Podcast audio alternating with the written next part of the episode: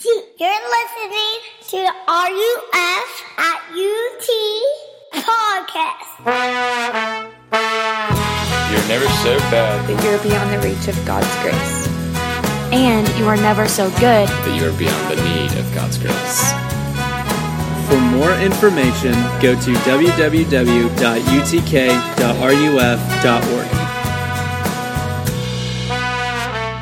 If you will, turn with me to the Word of God in Judges 3 12 through 30. And the people of Israel again did what was evil in the sight of the Lord. And the Lord strengthened Eglon, the king of Moab, against Israel, because many or because they had done what was evil in the sight of the Lord. He gathered to himself the Ammonites, the Amalekites, and went and defeated Israel. And they took possession of the city of palms. And the people of Israel served Eglon, the king of Moab, 18 years. Then the people of Israel cried out to the Lord, and the Lord raised up for them a deliverer, Ehud, the son of Gera, the Benjaminite, a left handed man. The people of Israel sent tribute by him to Eglon, the king of Moab. And Ehud made for himself a sword with two edges, a cubit in length, and he bound it in his right thigh under his clothes. And he presented the tribute to Eglon, king of Moab. Now Eglon was a very fat man. And when Ehud had finished presenting the tribute, he sent away the people of Israel who carried the tribute. But he himself turned back at the idols near Gilgal and said, I have a secret message for you, O king. And he commanded, Silence, and all his attendants went out from his presence. And Ehud came to him as he was sitting alone in the cool of his or in his cool roof chamber. And Ehud said, I have a message from God for you. And he arose from his seat. And Ehud reached with his left hand, took the sword from his right thigh, and thrust it into his belly. And the hilt also went in after the blade, and the fat closed over the blade, for he did not pull the sword out of his belly, and the dung came out. Then Ehud went out on, into the porch and closed the doors of the roof chamber behind him and locked them. When he had gone, the servants came and when they saw the doors of the roof chamber were locked, they thought, Surely he is relieving himself in the closet of the cool chamber. And they went and they waited until they were embarrassed. And when he did not open the doors of the roof chamber, they took the key and opened them, and there lay their Lord dead on the floor. Ehud escaped while they delayed, and he passed beyond the idols and escaped to Seirah. When he arrived, he sounded the trump in the hill country of Ephraim then the people of Israel went down from him with him from the hill country, and he was their leader. And he said to them, Follow after me, for the Lord has given your enemies the Moabites into your hand. So they went down after him and seized the fords of the Jordan against the Moabites, and did not allow anyone to pass over. And they killed at that time about 10,000 of the Moabites, all strong, able bodied men. Not a man escaped. So Moab was subdued that day under the hand of Israel, and the land had rest for 80 years. I've been saying each week that the book of Judges is a collection of true stories that's written with the intent to show you two things. It's like two wings on an airplane. This is me doing an airplane. Um, it's written with the intent of showing you that you have a great need for a Savior, and that you have a great Savior for your need.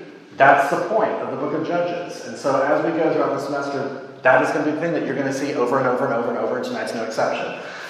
Before we get into uh, tonight, I wanted to set up uh, this passage in this particular way. I don't know if you have, maybe you have, maybe you haven't seen the TV show. It's called The Office. It's, um, it's on Netflix. You can see it if you're unfamiliar. Um, but there's a character on the show named Andy Bernard who is a fun, loving, kind of goofy character and on this particular episode, one night he goes home and he opens up his computer and he records himself singing all four part, all four a cappella parts to the song Rockin' Robin. It's an old song. Rockin' Robin, tweet, remember? So he records this and then he, he makes this recording and he sets it for his ringtone. So when he goes to the office the next day, he's showing everybody this song and of course, one time when he's not looking, Jim Halpert, the, the, the, local office prankster, grabs his phone, hides it in the ceiling right above his cubicle, and proceeds to keep calling it. So early on in the episode, it's playing, and so Andy hears it, but he doesn't know where it is, and he goes, Tuna. Can't find my cellular device. And he's looking all around for it. And at first, it's fun, it's silly, it's a, it's a silly prank. But as the day goes on, and as Jim keeps calling it over and over, and he can't finds it, finds it, he can't find it. As the day progresses, he gets increasingly irritated, increasingly frustrated to where he stands up at one point and he says this. And I'm also sorry that a lot of people here, for some reason, think it's funny to steal someone's personal property and hide it from them. Here's a little news flash it's not funny. In fact, it's pretty freaking unfunny. And he screams and he turns and he punches a hole in the drywall. And Jim Halpert, who you know, has, has the phone up into his ear, his eyes get big and he instantly hangs up. Everybody in the office is disrupted and they're staring at him, they're freaking out. And even Andy is a little surprised with his own behavior because he goes, That was an overreaction. and then he says, Gonna hit the break room. Anybody want anything? And he just tries to proceed like the day is normal.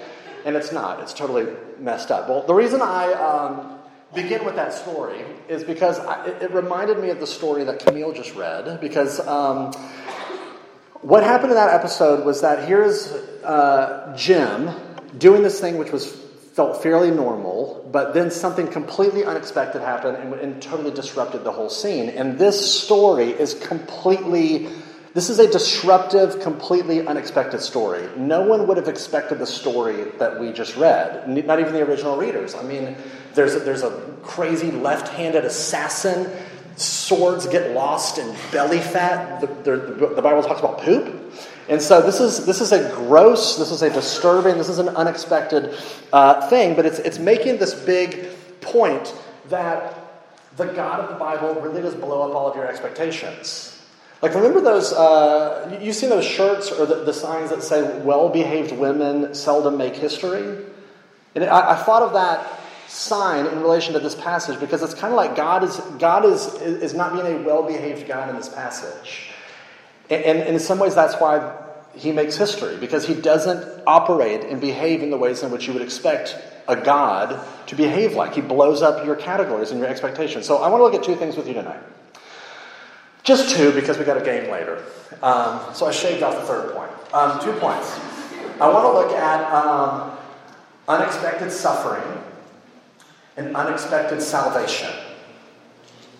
Both of these in this passage, both of these are really imperative for you to be able to understand. Unexpected suffering and unexpected salvation. Let's just look at one at a time. Here's the first unexpected suffering. Look at verse 12. Beginning, I'll just read it again. And the people of Israel again did what was evil in the sight of the Lord. Now, I emphasize that word again because if, if, if, you've been with us through the book of Judges, you will have known by now there is this cycle of disobedience and deliverance that just repeats itself over and over and over. So when it says the people of Israel again did what was evil in the sight of the Lord, just saying, here we go again. They again rebel, which means not just that they misbehaved. If you've been with us, it just means that they have they simply forgot the love of God. And they started chasing and worshiping after other things. So look at what happens. Verse 13 and 14 says, God strengthens this Moabite king named Eglon, and his army defeats the people of Israel, and they suppress and uh, oppress and subject them to 18 years of kind of misery. Now, for you and I, we read that and we're like, okay, I don't know any of these characters or things. This doesn't mean anything to us. But if you were if you were one of the original readers of this story, this would have sounded to you like an SNL skit. This this would have been ridiculous. And the reason why that is is because the Moabites, as a as a nation, as an army, these were total has-beens. Uh, at this point, they, these were like total losers. These were nobodies. These were scrubs. These were noobs. These were these were these were the people earlier in the Old Testament that were scared of Israel when they were coming out of Egypt. So not only is this kind of like this scrub ragtag nobody army, but look at look at the uh, look at the king. The king is named Eglon. Now, you all know your Hebrew, but um, you know what Eglon means in Hebrew? I'll just remind you. Eglon in Hebrew means fat cow. Look at, um, look at verse 17. It just kind of makes the point. Eglon was a very fat man. Now, in ancient times, in ancient times, kings were not figureheads that just sat on the throne all day. Kings were like the, the, the strongest warrior of your army. They were like your starting quarterback. And this guy's like Jabba the Hutt. and, and so, the, the, here's how this story begins it says, The fat cow king and his nation of junior varsity losers defeats God's chosen people. That's why it's like an SNL skit. I mean, this, is, this would be like the men's basketball team losing to some random intramural team from Pellissippi State Community College. Right? It's like it's totally like this doesn't make any sense. This is totally unexpected. But here's what is here's what's even crazier. Look at uh, look at verse twelve. God was the one that orchestrated this. God is the one that strengthened Eglon and his army to oppress and to take over the people of Israel. And it kind of raises this million dollar question of like, okay, why? Why would God do this? And really, the bigger question is why in the world would God allow pain and suffering into their life in this kind of crazy, unexpected way? And, and then, related to us, why does God allow pain and suffering into our lives? And that is a massive question. That is such a big question. We really could take the entire semester just trying to answer that question. There's a million things that we could say about it, but I'm going to give you one answer, one response of many of what we could say about why God allows unexpected, crazy, uh, incomprehensible difficulty and pain into our lives sometimes. And here's how I want to set it up. Um, I don't know if you've seen the TV show The Walking Dead. I don't know if anybody watches the show anymore. I, I, quit once they brought in the guy with like the tiger next to him, but um, I quit. I, I, quit. But if you're familiar with the show, you, you, you, don't need to know anything about the show in order to understand what I'm about to say. There, there was this, uh, you know, it's a zombie apocalypse. And so you have these humans that are trying to survive, and, and at this particular season, they're living in this kind of walled in city. But of course, every now and then they have to go outside of the walls to go out and go on runs and look for supplies. And so on one particular occasion, they go out and they look for supplies, and there's this guy, Nicholas, that um, goes out there and he makes some mistakes, and some people end up getting killed in the process. And so Glenn confronts Nicholas in this one scene and gets in his face and he says, That's on you. Their lives are on you. You are never going out there by yourself again. And Nicholas says, I've been protecting this place, helping to provide for it. You just got here. Let me try my best um, theatrical interpretation of this. And so Glenn says, Don't forget what I said. And Nicholas goes, Are you threatening me? And Glenn goes, No. I'm saving you. That was pretty good. Thank you. Wow. Thank you. So here's Nicholas, and he's like, You are threatening me. What you are saying to me, you are intending me harm. He is interpreting this conversation as you are intending me harm. And, and Glenn is saying, No, I'm actually trying to save you. Right now, this is my attempt to save your life.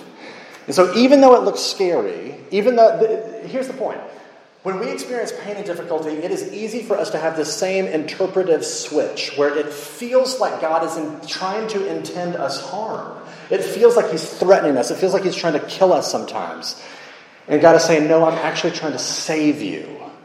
This feels totally counterintuitive. This is why it's so unexpected, but this is my gift for you right now to save you. Tim Keller, who's a famous author, pastor, writer, which is the same as author, he, um, he has this great little quote I came across recently, and he said this. He said, It is only when you reach the very bottom, when everything falls apart, when all your schemes and resources are broken and exhausted, that you are finally open to learning how to completely depend on God. As is often said, you never realize that Jesus is all you need until Jesus is all you have. You must lose your life to find your life. I think that is so insightful, and it's been true of my experience because I get to hear so many of y'all's stories. And you sit down with me, you sit down with our interns or our staff, and you tell us stories, many of you, of how you came to know Jesus, how you became a Christian. And I don't know one person's story that has ever said, My life is going amazing. I was thriving as a person, and so I turned to Jesus and became a Christian. Most of the time, it is my life was unraveling. I had hit rock bottom. Everything was falling apart, and I didn't have anything else to do, so I turned to Jesus because he was all that I had left. That's, my, that's my personal story. And so you see, you see this kind of principle that one of the reasons why God brings difficulty or, or pain into your life, because if He never did, then, then we would never need Him. We would never turn to Him because we already have everything. And so often He brings pain and difficulty into our life to draw our attention back to Him. Uh, look at how this next, the next, the very next verse goes. Look at verse 15. It says, "Then the people of Israel cried out to the Lord." You see the connection? I mean, their motives were still crazy out of whack, but what suffering and difficulty at least did in them was create some instinct to turn towards God. This is how God typically works in, in these crazy, unexpected ways. He strips away everything that you want so that maybe you will finally turn to the one thing that you need, which is Him.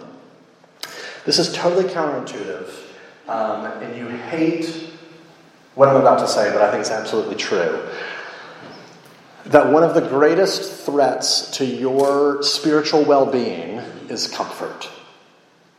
One of the greatest threats to your spiritual well being is, is comfort, it's, uh, it's complacency. I heard this quote from John Piper, who is, again, famous author, pastor, theologian guy. He said this quote, and, and I'll never really be able to forget it. He says this The greatest enemy of hunger for God is not poison, but apple pie. The greatest threat to our hunger for God isn't us eating and drinking poison, it's, it's apple pie. And what he means by that is that the greatest threats to your spiritual life aren't what you typically think it is. It's not porn and it's not coke and it's not hooking up, although all those are definitely spiritual threats. But he says really the greatest spiritual threat is when you're so satisfied with everything that the world has to offer that you have no appetite for God because you're so satisfied with everything else. You've, you have no appetite for grace. You have no hunger for Him because you're so content and so satisfied and numb with everything that the world has to offer.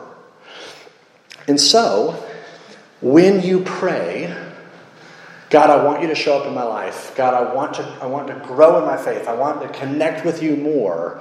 Don't be surprised if the way that God answers that prayer is for you to begin to feel disappointment and weakness and failure. I mean, don't you understand? That's how God does it. It's totally counterintuitive, it's totally unexpected, but that's how He creates an appetite for Him inside of you. Here's the thing is that your heart doesn't really have a capacity to love and to enjoy God unless it is first broken. And so often, what God does, and it's again, we would never write the story this way, but what God so often does is He breaks us. If the greatest threat to your spiritual life is comfort, then really the greatest catalyst for your spiritual well being is suffering. C.S. Lewis said that uh, God whispers to us in our pleasure, but he shouts to us in our pain. He says it is his megaphone to rouse a deaf world. So, really, the next time that you think to yourself or you say out loud, if God really cared about me, He would not let this thing be happening in my life. If God really cared about me, He would not be letting this difficult thing happen. And I want to say, think again. Maybe the very reason why this painful thing is happening in your life is precisely because He cares about you. Maybe he is trying to break you so that you might be drawn closer into his heart. Again, this is unexpected. This is not a well behaving God. This is blowing up categories. But this is how God typically works. He introduces unexpected suffering so that we might turn to him. So that's the first thing unexpected suffering. But here's the second thing unexpected salvation. The way that the people of Israel get saved in the story is, is just as crazy as how they got into the mess. When God hears their cries, Look at verse 15. It says he raises up somebody to deliver them. It's this guy named Ehud, which again is somebody that nobody would have ever seen coming. Of all the people to deliver Israel, Ehud was the least likely, and here's why. Uh, in verse 15, it says that Ehud was from the tribe of Benjamin. Again, pop quiz on your Hebrew, but um, Benjamin in Hebrew means son of my right hand. But then right after that it says, and Ehud was left handed. So here's how Ehud gets introduced. Let's meet Ehud, son of my right hand, the left handed man. Now, right hand in this particular context uh, meant power and prestige. I mean, we use it in our, I mean, uh, this is kind of the same way we mean it in our day and age. I mean, this is why Hamilton wanted to be Washington's right hand man, because it was this symbol of strength and status, and you're close to the, to the man and everything. So, right hand meant power and strength. And actually, in the, in the, in the original Hebrew, it doesn't say that he was left handed, it says that his right hand was bound meaning he had no use of his right hand. He could only use his left hand because commentators, commentators think that it was because his right hand was either um, deformed or it was injured or, or crippled in some way. And so here is this man that, in the eyes of the world, was weak, he was useless, he was worthless. I mean, this, this would be the guy that, uh, in the eyes of the world, nobody would pick for their intramural team. No one would pick when, when divvying up the squad. Nobody everybody would overlook this guy, and this is the guy, this weak, useless man, that God says, You're going to be the deliverer. And it's not just this unexpected savior, the way in which this guy saves his people is bananas. So let's keep going with the story. Um, Ehud comes with this group of people to offer this tribute to Eglon, the fat cow king, which is basically like a, a tax and so in verse 19, he tells Eglon he's got a secret message for him. And so because Eglon sees this guy and he's, he's this handicapped man, he seems like he's not a threat. He, he poses no threat, he's, he's safe, and so he allows for this guy to have a private audience in his, in his kind of private chambers. Now, what you know earlier in the story is that Ehud has a sword, a little dagger, strapped to his right thigh which shows you this was a, this was a premeditated assassination plot because most people were right handed, so they would draw their swords from their left thigh. But because dude is left handed, he's drawing a sword from his right thigh. You see how this works. But everybody, every Old Testament scholar says for security purposes, everybody would have patted down his right thigh to make sure there's no sword there. Nobody would have ever thought to look at his right thigh. So he essentially gets through security checkpoint with a concealed weapon, and now he's in the inner ring, in the inner chamber with the fat cow king, and here is Ehud, and he says to the king, Now I have a message from God for you. This is in verse 20. So now that we're talking about God, Ehud stands up to show respect for this divine message that's coming, or Eglon does, and Ehud pulls out his dagger and he rushes this king and he plunges it into his gut. And it says that the fat closes in over the handle of the dagger, like he loses the sword in the guy.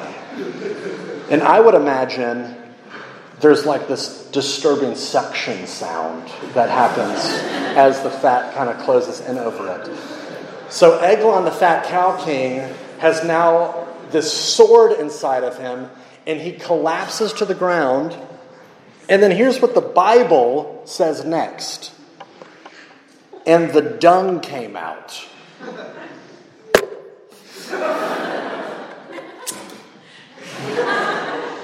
it's just in the Bible that um, the dung came out. Now, one of the one of the commentators that I was reading to study for this tried to sanitize the story because it's a little gross. And here's how they tried to sanitize it. I thought this was funny. It says, uh, when Eglon fell to the ground and expired, his bowels relaxed and discharged their contents. Now, you can't really clean this up. I mean, this is gross. This is like Quentin Tarantino, Game of Thrones. Like, this is, this is really gross and disturbing. And here's the thing that's the point. The point is that this is supposed to be totally crazy, totally unexpected. People are not supposed to be saved like this. But the story actually gets funnier. Um, in verse 23, it says that Ehud escapes through the porch. Now, nobody knows what that word porch means. It's a weird kind of Hebrew word, but some scholars think that it means it's another word for toilet or sewer system. So some people think maybe he, he escaped this private little room by like doing the Shawshank Redemption thing and like crawling through the sewers, disgusting, gross sewers. I don't know, but maybe that's how he escaped. But what's really funny is in verse 24 because the servants, all the king's servants are on the other side of the door. They don't know that dude is passed out, but they can smell the smell. And so they think, okay, king is just kind of taking care of business in there. And then look at verse 25. It says, And they waited until they were embarrassed. I mean, that's a bad day when other people are embarrassed for you because you're taking so long. They're like, he is settling in over there. he is on Instagram. And um, they eventually get tired of waiting and they open up the door, they unlock it, and there they see their king on the ground, a corpse of blood and human yuck, and there he is. And that was the moment that kind of jump started Israel's salvation. It says at the very end, verse 30 Moab was subdued that day under the hand of Israel, and the land had rest for 80 years. Here's the point this is not who should be saving Israel, and this is not how Israel should be saved. This is, this is a totally unexpected salvation. This is crazy. But here's the thing this typically is how God does what he does. Typically, God saves in the most unexpected ways. And you know this is true because centuries later, when God would send the true Savior, the Savior of the world, Jesus Christ, he sends somebody that totally explodes all of your categories. Because um, you and I would expect for a Savior, if a Savior is going to show up, they're going to show up with power and they're going to show up with fanfare. And Jesus is born in a refugee family in some obscure, no name podunk village. We would expect the Savior to show up with what, in a castle with a silver spoon in his mouth. And here's a Savior who is born in poverty, who is born uh, in essentially a, a, cow, a, cow's feeding trough. We would expect for a, uh, a Savior to show up as a warrior with strength and power, and Jesus shows up as a servant with weakness and humility. This is not the Savior that we would expect. And then think about the way in which Jesus saves us. Salvation, we think, tends to come when you conquer your enemies. And Jesus says, I'm going to let my enemies conquer me. That's crazy. We think the way that you the way that you save people is that you win by using your power, right? And Jesus says, "No, I'm going to show up and I'm going to lose and give away all of my power." This doesn't make any sense. Jesus was despised, rejected, mocked, insulted, beaten, bound, tortured, and executed. And this is God's strategy for saving the world. It's like crazy. It's totally inconceivable. Why does this matter? Here's why this matters. Every other religion, every other philosophy, every other perspective and worldview says to you what you need is you need some tips, you need some advice, you need some guidance, you need some discipline. And if you work hard enough, if you believe these things, if you worship these gods, if you're devoted to these practices, then you can, you can be saved. You can save yourself. You don't need somebody to die for you. That's crazy. What you need is you need education, you need, you need effort, you need willpower, you need to pull yourself up by your bootstraps. That's why no other religion, no other philosophy, no other perspective has a cross at the center of it. But what if you were what if you were worse off than you realized? What if you really did have a great need for a savior? And that no amount of rules or discipline or effort could do anything to actually save you. Think about this. I heard this story a number of years ago. Um, this is a news story. I think I shared this with you before, but this was a story in Arizona. There was a woman walking with her two year old daughter and her dog, and they were walking around the neighborhood or whatever, and the dog runs on ahead. And the little two year old girl runs after the dog and kind of gets separated from their mom. And, and the little girl steps on this plastic cover on the ground, which ends up kind of giving way, or is a lid that kind of flips, and there's this pit underneath, and so she falls into this hole, which ended up being a septic tank. So here's this two-year-old girl that gets that sinks into a a, a pit of human sewage, thick, muddy, soupy, gross, disgusting sewage, and she's and she's can't swim out. And that's what the Bible says is a picture of us. That here we are sinking in the sewage of our own sin, and you can throw in an instruction manual on how to swim to that girl, but it's not going to help her. You can shout instructions, try harder, pull yourself up. You can swim out. You've got this. Just try harder, do enough. You need some more New Year's resolutions, you need some more discipline. And none of that is going to work. None of that is going to save this person if they really are sinking in this pit. So here's how that particular uh, story ends. The mom starts screaming, and there's this guy nearby who hears her, and so he runs over to her. His name is Henry Ricketts. He had just been released from prison two weeks before this moment. So here you have this ex con, and you have this vulnerable, hysterical mother, and here's this pit in the ground with, as far as he could tell, no sign of life in it. And so what he does is he jumps headfirst into the pit instantly comes up coughing and gagging because he inhaled and swallowed some of the sewage on his way down. And so he coughs, he's choking, he recovers himself, and he goes back down. And he's swimming around, and he's fishing around trying to find the girl. After a few minutes, comes up, doesn't have her. By this point, there was this group of people that has formed around this hole in the ground. There's this other guy nearby. He now jumps into the septic tank. It says that people grab both of his ankles and they're like dipping him into the sewage tank as he's rummaging around. They pull him up for air. Four minutes go by. And he eventually pulls out the body of this lifeless girl and they pull her, put her onto the um, sidewalk. And there was a nurse in the um, crowd. There's this woman. And so she starts administering CPR and mouth to mouth. Now think about mouth to mouth. Here is this little girl with her face covered in filth. And she puts her mouth on her. And she, she, does the, she does the thing, and eventually the little girl starts coughing, and she's revived, and she comes back to life. Now, that's an amazing story. But here's the thing if that girl is going to be saved, then the inconceivable has to happen. Somebody's going to have to go in after her. Somebody's going to have to get messy. Somebody's going to have to have filth on their face if we're going to save this girl. Here's this unexpected salvation. Here's this the king of the universe who becomes a homeless peasant and he jumps into our filth and he gets covered in it and on the cross he drowns in it so that you and I might be pulled out and brought to life. That's why Christianity at the center of it is a cross, because you have a great need for a Savior, but you have a great Savior for your need.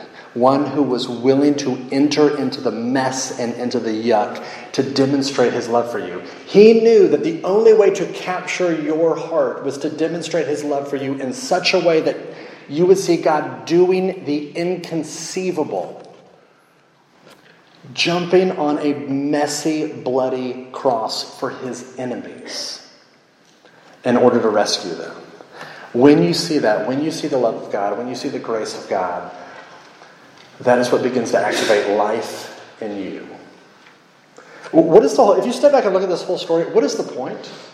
Unexpected suffering. God allows pain and suffering into your life. Uh, un- unexpected salvation. You have this, this uh, counterintuitive. You never would have saw this coming Savior dying for you. You know what the point, you, the theme of both of these together is? You know what the big agenda is?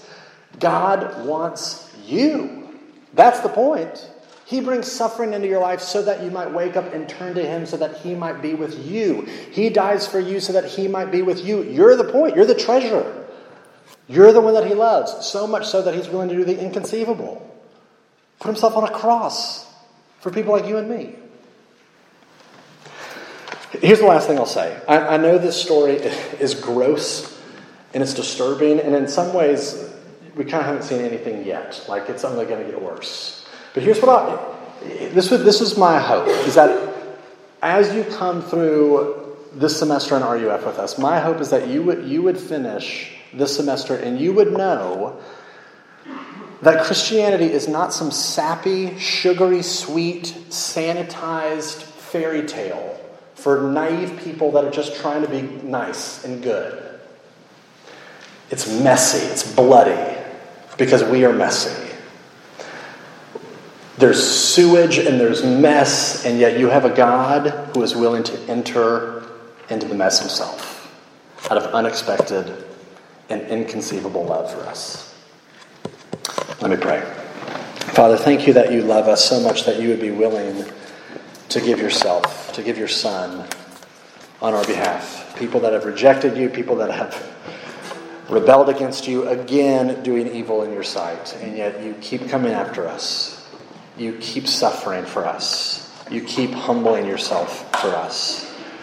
And I pray that that would electroshock our hearts into faith and into worship. And we pray all this in Jesus' name.